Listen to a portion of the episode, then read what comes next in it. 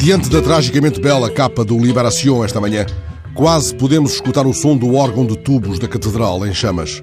Nunca havíamos demorado tanto tempo o olhar num pináculo, no seu florão, no seu gume para todas as ideias de céu.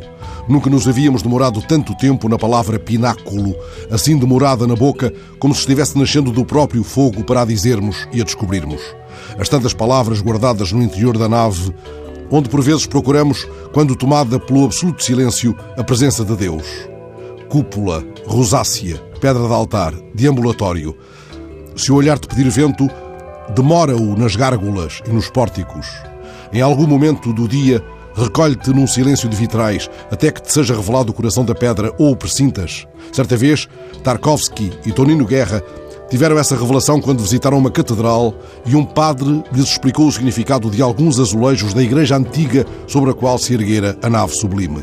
Lá estava a árvore com os seus vastos ramos abertos a todas as culturas, a toda a ideia de cultura. Isso está no documentário Tempo de Viagem e está nas palavras de Macron quando a noite caiu sobre as lágrimas de tantos, em tantos lugares do mundo, porque era noite, era a noite em chamas no ecrã rosácea, no ecrã púlpito, no ecrã retábulo. É noite ainda, noite em fogo, na capa do Liberación, a tragicamente bela capa do Liberación, lugar de culto.